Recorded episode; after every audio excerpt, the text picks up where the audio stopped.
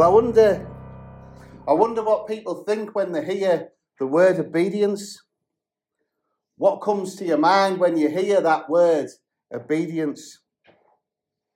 For some, it might be a teacher on a power trip. For others, it might be a misogynistic husband. For others, still, it might be strict parents.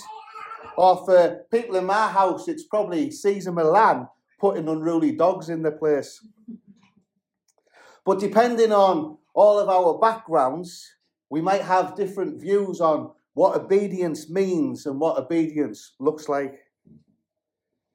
But I wonder how many of us, when we think of the word obedience, associate it with the word joy. Well, today we're going to look at how true joy is found in true obedience.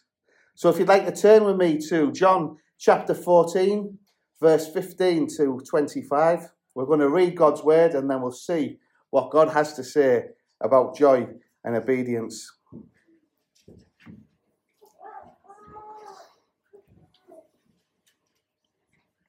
So, just to, to give you some context, this passage that we're looking at is found during the Passion Week.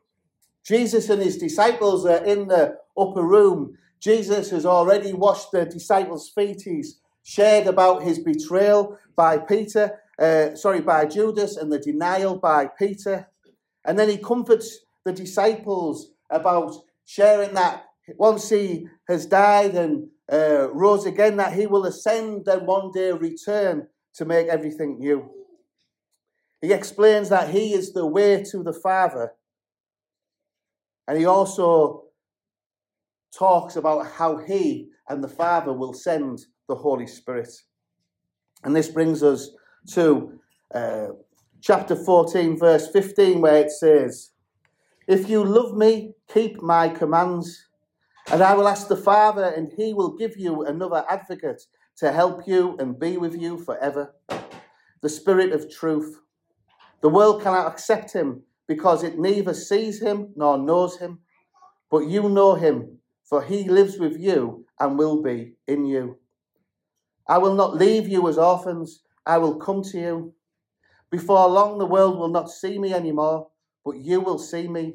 Because I live, you also will live. On that day, you will realize that I am in my Father, and you are in me, and I am in you.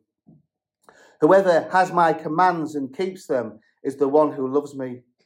The one who loves me will be loved by my Father, and I too will love them and show myself to them.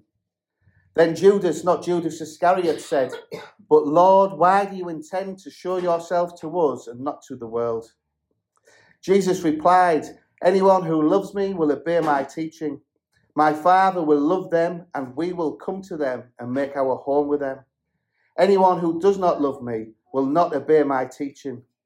These words you hear are not my own, they belong to the Father who sent me. Let's just pray. Father, we thank you for your word. We thank you that your word is alive, has power, and we pray that as we look at your word tonight, that you will speak to us, that you will challenge us, and you will make us more like your Son Jesus. In his name we pray. Amen. Amen. So let's look at verse 15. It says, If you love me, keep my commands. So Jesus is explaining to his disciples then and to us, the church today, that if we love him, then we will obey him. So, what is it that we are to obey? What is his words? What are his commands? Well, his Commands are His word, His word, the Bible, the gospel. Jesus isn't telling the disciples or us that it's our obedience that earns God's love. Jesus is quite clear that God first loved us, and we see this in John 3 16. For God so loved the world that he gave his only Son, that whoever believes in him should not perish but have eternal life. John also teaches this in 1 John chapter 4 verse 9 to 10 where he says, "In this the love of God was made manifest among us, that God sent his only son into the world so that we might live through him. In this love, not that we have loved God, but that he loved us and sent his son to be the propitiation for our sins." But when we, we think about love, many of us will think uh, uh, uh, about how many of us have fell in love in the past. Often, when human beings fall in love, the object of their love has to earn that love. Whether it's through good looks, whether it's through humour, whether it's through talent, money, or power, or even whether it's because of our own desperation to have a personal need met. And this is true regardless of what we love, whether it be a pet dog who wins our affection with its puppy dog eyes, whether it's a boy band that earns our affection with its dulcet tones and groovy dance moves, or whether it's a cream cake that wins uh, your affection through its taste sensation. It could be a best friend or a husband or a wife, but all of these things have to compete with our affections to earn our love. And this reality can leave many of us thinking that God gives his love in a similar way. And that if we want to be loved and accepted by God, then we must earn it. Yet, fortunately, God isn't like us. God's love is perfect, God's love is pure, and God's love is given to those who hate Him. Romans chapter 5, verse 8 says, But God demonstrates His own love for us in this while we were still sinners, Christ died for us. Jesus is clear that we don't have to obey God to earn his love. We obey God because we love him. And the reason we love him is because he first loved us. But there are times when obeying God will seem like a chore especially when we do it out of fear, and especially when we do it out of fear of rejection.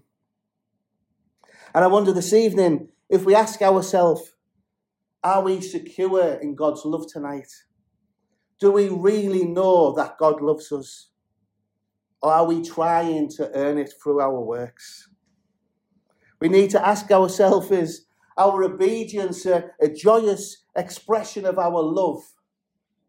Or is it a fearful reaction to avoid rejection? The verses go on and say, And I will ask the Father, and he will give you another advocate to help you and be with you forever the Spirit of truth. The world cannot accept him because it neither sees him nor knows him. But you know him, for he lives with you and will be in you.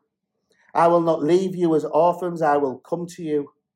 Before long, the world will not see me anymore, but you will see me. Because I live, you also will live. On that day, you will realize that I am in my Father, and you are in me, and I am in you. So Jesus is now explaining to his disciples that even though he will be leaving them to go to the cross, that he, God the Son, along with God the Father, will send the Holy Spirit. This is a, a, a, an introduction to how the Trinity will work together for the salvation and fellowship of God's people.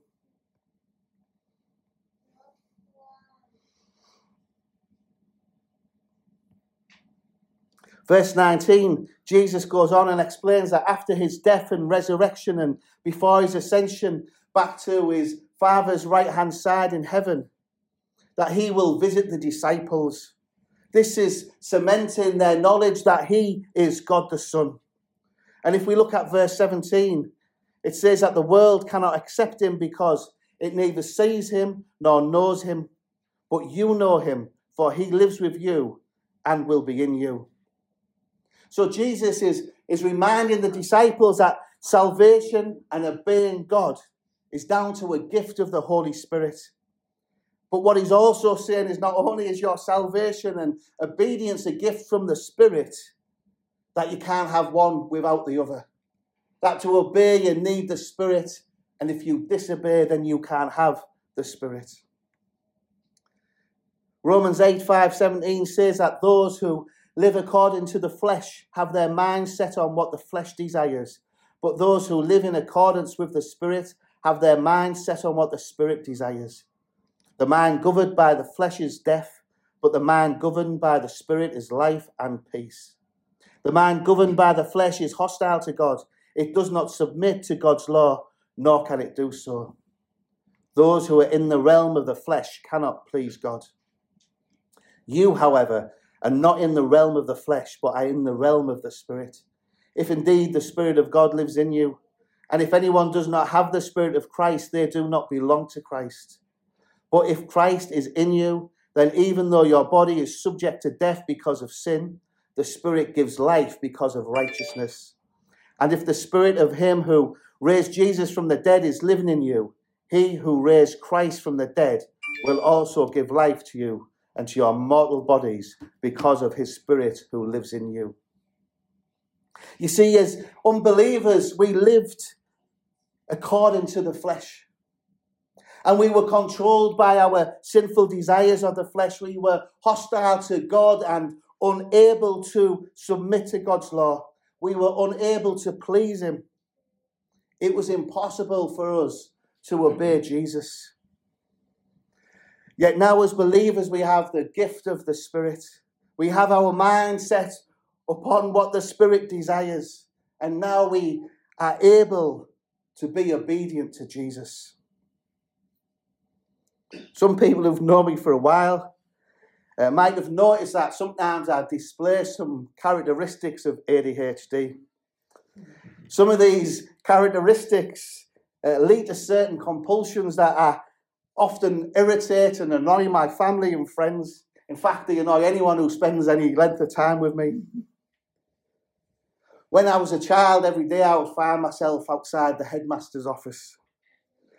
It'd be for being rude, for, for being reckless, or for rankling, and he would be in my face, screaming at me with his coffee breath, spitting in my face as he shouted, and he asked me, Why are you here again? Why do you continue to do insert whatever stupid thing I said or did on that particular time of day?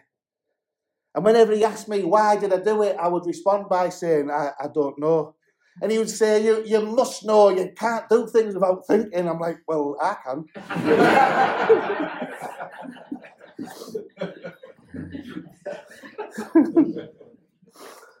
I didn't know why I did what I did. I just felt a compulsion to do these things, and I would say these stupid or rude things, or I would behave in a stupid, reckless way.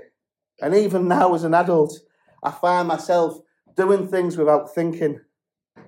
Constant leg shaking at the dinner table, which winds my wife and children up, finishing people's sentences off for them, interrupting people, saying exactly what I think, speaking before I think, starting 15 things and never finishing any of them.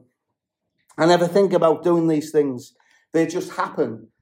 Uh, they happen naturally and almost involuntarily.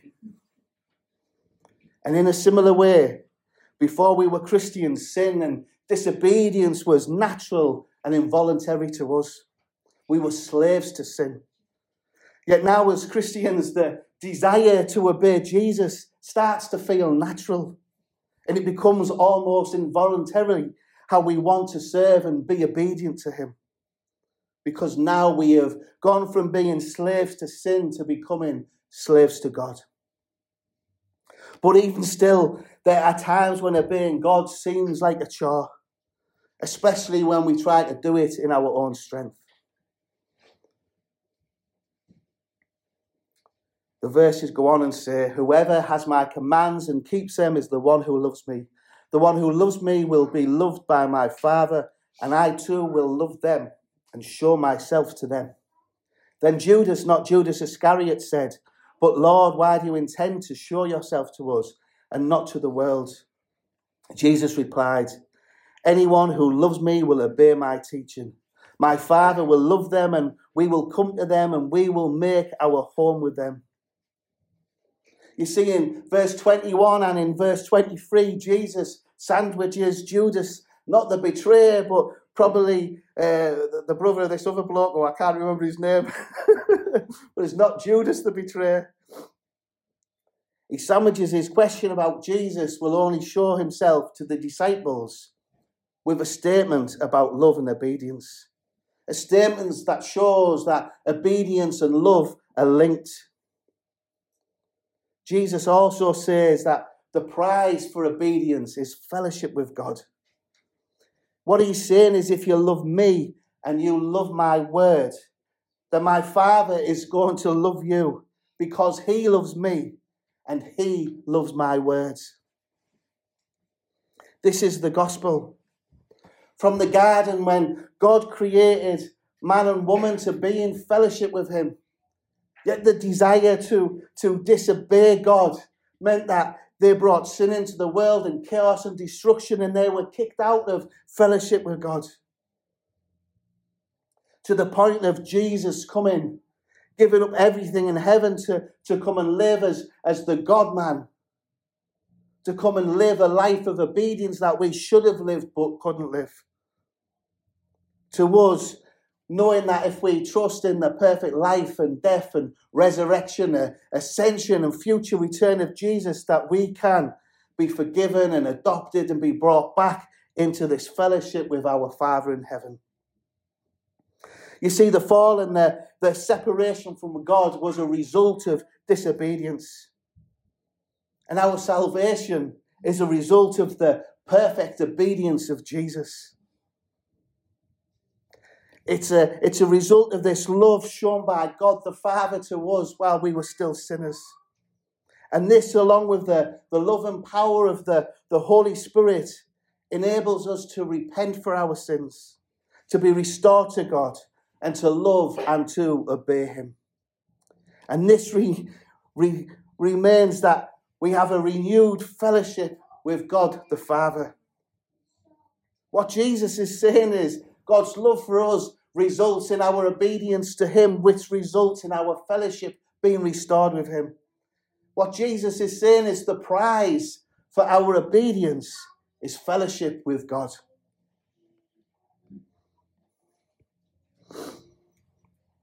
But there are times when obeying God seems like a chore, especially when we're seeking a prize other than God Himself. When I was a young man, I was constantly in the gym. I was constantly cycling and, and doing martial arts. I ate the right foods. I constantly read up on the latest fad exercise and the latest fad diet, the latest protein powder and the, the latest health aid. Many would say that I was fitness mad. But that wasn't true. I was spending all those hours in the gym not because I enjoyed it, but because I wanted to look big and strong. And the reason I wanted to look big and strong was I wanted to intimidate men and attract women. At that time in my life, I, I worked as a bouncer and I was single. So my, my prize was to avoid being beaten up and to find a wife. That's why I struggle to motivate myself in the gym today. I now have the prize. I'm married and I don't have to worry about intimidating men because Rachel does that for me.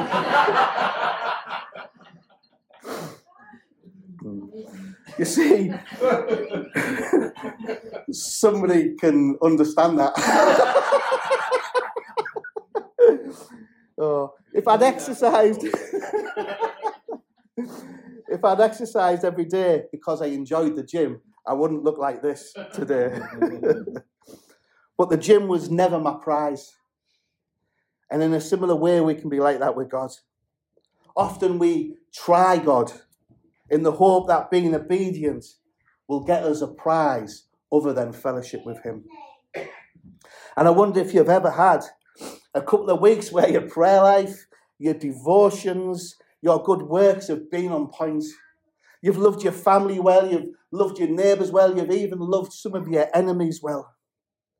Then all of a sudden, out of the blue, you, you get a sucker punch that just totally throws you.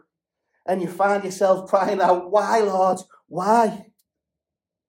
Whether it's because you found yourself putting in the wrong fuel in your car, or whether it's because you suddenly become ill or you've suffered a bereavement.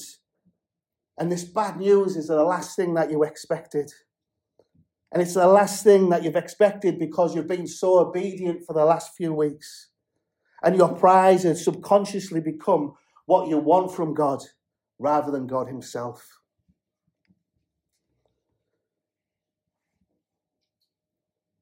I wonder if that's just me. I wonder if that is common. Jesus goes on and says, Anyone who does not love me will not obey my teaching.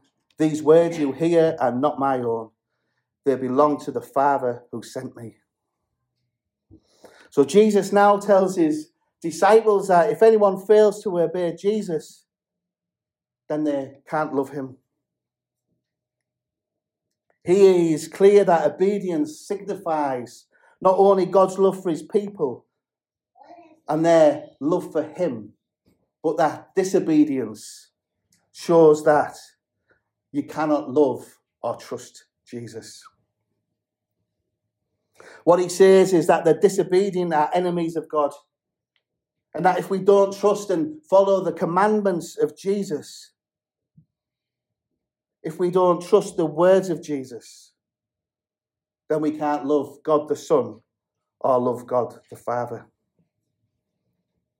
And this isn't what Jesus is saying. Jesus isn't saying that as Christians we don't make mistakes. Jesus isn't saying as Christians we are sinless or that we never get things wrong. Jesus is saying that when we do sin, that when we do make mistakes, when we do think get things wrong, and when we do disobey Him, that because of the Spirit inside us, but because of His love for us and our love for Him, that we will be brought to repentance, that we will acknowledge our sin, and that we will ultimately do what Jesus commands. But what also He's clear about is that if we constantly refuse to obey the Word of God, then it's obvious that we don't love Him. And there are times that when we obey God, it seems like a chore. And that is often because we love our way more than His. I've mentioned before that people from Middlesbrough are fussy eaters.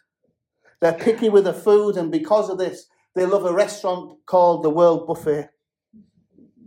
For example, if you're not a fan of Indian food but you love poppadoms, you can get a plate full of poppadoms and leave the rest of the food that you don't like. If you're a fan of Chinese, uh, sorry, if you're not a fan of Chinese but you love noodles, you can get some of them and add chips and pizza and parmo and make your own mishmash of a meal. You see, picky food eaters love buffets because you can pick what you like and leave what you don't. And in a similar way, that is what we can be like with the Word of God. We can pick and choose what we like and ignore and neglect what we don't. Women preachers, same sex marriage, sex before marriage, divorce and remarriage, abortion, euthanasia, hell, and judgment are just some of the things that Christians love to debate and argue about. Hot topics, and many people like to tell each other what they think about a particular issue. They often tell you what they think or what they feel. Yet their opinion, my opinion, your opinion, it's, it's all irrelevant. It's not what we say or think that matters. What matters is what God says in His Word, the Bible. And being told that you must forgive is tough, especially when you've been hurt by someone. Being told you must stay celibate and single because you have a, a same sex attraction is tough, especially when you're feeling lonely. Being told you mustn't work for cash in hand when you're skint and relying on benefits is tough. Being told you can't have a relationship with a non Christian can be tough, especially when the likelihood of meeting another Christian is slim because of where you live and where you worship. Submitting to your husband and honouring your mother and father is tough. Yet it becomes easier when you love God more than revenge, when you love God more than sex, when you love God more than relationships, when you love God more than yourself. Jesus is clear in these verses how we should live and worship Him. He gives us His word. Our personal preferences are irrelevant. Whatever we do to the word of God is sinful. Whatever we want contrary to the word of God is sinful. And Jesus is, is clear on that. He's clear that it's not up to us to decide what is right or wrong. We have His word for that. We don't decide what is right or wrong, and we shouldn't stay silent when the word of God attacks our idols. You see, God sets the rules, not us. And the more we love God, the more we understand His glory. And the more we understand His love for us, the more we will appreciate His rules. And I wonder now, after hearing about God's love for us, what do we think when we hear the word obedience? I hope you will associate obedience with joy. A joy that comes from knowing that obedience doesn't come from a fear of God, but rather comes from His love for us. A joy that comes from an, a knowledge that obedience isn't about how hard we work, it's about the work that Jesus has already done for us on the cross. And I hope it brings a joy from knowing that our obedience results in the perfect prize fellowship with our God, our King, and our Heavenly Father. Let's close in prayer.